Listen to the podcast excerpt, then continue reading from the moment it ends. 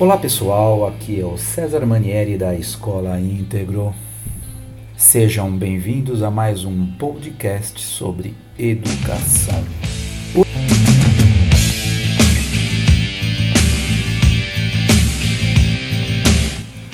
E essa música de introdução é a música Crusader de Saxon, de 1984, porque hoje nós vamos falar de uma batalha. A batalha da narrativa.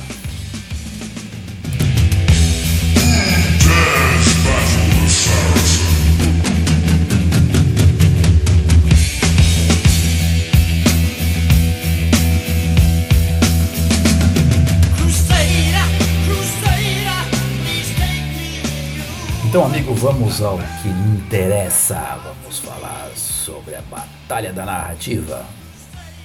Hoje é um dia muito especial porque nos deparamos agora, eu pelo menos agora depois do almoço, com uma notícia muito interessante sobre a censura imposta pelo Facebook às suas páginas de viés de direita. Recentemente eu publiquei um artigo que fala sobre a guerra da narrativa. E a pergunta que eu fiz é: quem ganha esta guerra de narrativa?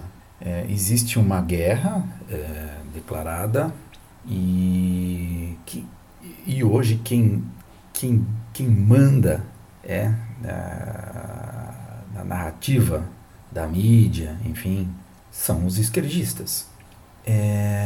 Olha, eu já fui várias vezes bloqueado no Facebook por expor algumas opiniões, contar algumas piadas politicamente incorretas, e vejo que você não militar dentro destas hostes esquerdistas que pregam esse tipo de pensamento politicamente correto ou que não compartilha da mesma visão tacanha e míope deste pessoal, você realmente vai ter problemas, né? Olha, recentemente nós ficamos todos indignados, né, quando um magistrado sem escrúpulos tentou libertar um criminoso, um crápula da prisão. Todas as vezes que eles agem desta forma, eles causam caos. Veja, eles libertaram um perigoso criminoso da prisão que fazia parte de uma importante organização criminosa aqui de São Paulo. Me parece que foi ontem. Ele foi assassinado com mais de 70 tiros em seu Audi blindado, né? Ou seja, o magistrado que libertou este criminoso, ele o mandou para, né, a pena de morte. Ora, ele também tentou libertar um criminoso, um crápula, que está preso em Curitiba. E todos ficaram questionando, né, por que é que ele tentou fazer isso, né? A gente tem do nosso lado um juiz honesto, mas a gente não pode achar que nós somos sortudos por termos um juiz honesto, não é? Ele não se deixou levar pela pressão técnica de seus colegas de toga vermelha. Ele foi lá e fez o que tinha que ser feito, impediu, né, de libertar este criminoso. Os que ele não consegue impedir que sejam libertos, né, saem nas ruas para cometer mais crimes ou para serem assassinados pelas suas próprias organizações criminosas aqui fazem parte. Olha, a pergunta que devemos fazer é: por que estas pessoas fazem estas manobras jurídicas para tentar soltar criminosos que são verdadeiramente comprovados criminosos, bandidos, corruptos, enfim? Todo mundo sabe que esse determinado criminoso cometeu crime de corrupção e de lesa pátria. Ora, ele foi condenado em todas as instâncias e não poderá ser solto, e muito menos poderá concorrer a uma eleição. Gente, por que é que nós temos juízes que fazem esse tipo de coisa? Por que a imprensa, a todo custo, ainda apresenta pesquisas eleitorais com o nome de um criminoso como candidato? Como foi que chegamos a esse estado de insegurança jurídica que nos deixa à beira do caos e do abismo. Eles estão agora tentando calar a liberdade de expressão das pessoas que pensam diferente deles. Por que eles estão fazendo isso? Estas são perguntas que precisamos responder. Olha, eu respondo a vocês com um fato que presenciei há algumas semanas em uma universidade que visitei. Eu fiz isso por força da minha pesquisa acadêmica que estou executando na área de educação. Eu fui entrevistar alguns professores. Nesse dia eu descobri que muitos dos alunos que ali estudam para serem advogados, professores dos nossos filhos, sociólogos, jornalistas, filósofos, etc., são suportados por organizações criminosas e por seus pares, os partidos políticos.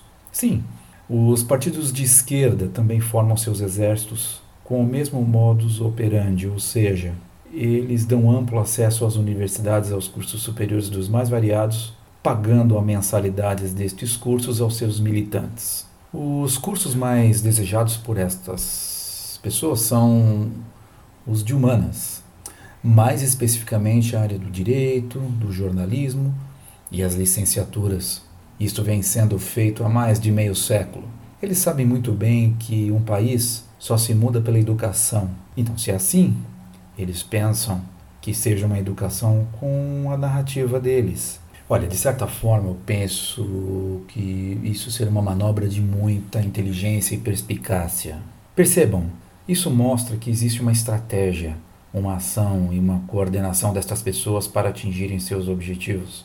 Vejam só, todas as cabeças pensantes da esquerda, esses artistas, esses políticos e intelectuais, eles sabem muito bem o que estão fazendo. Os criminosos e traficantes também sabem. Normalmente eles se juntam e fazem acordos. E todos têm o mesmo objetivo.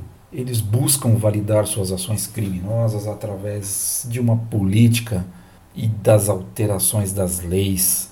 Primeiro, eles querem se perpetuar no poder, isto é fato. Olha só, depois eles querem destruir tudo que temos para construir algo no lugar, algo que eles nem sabem bem o que seria. Pelo menos eles imaginam. Eles querem, quem sabe, criar uma República Popular Democrática do Brasil.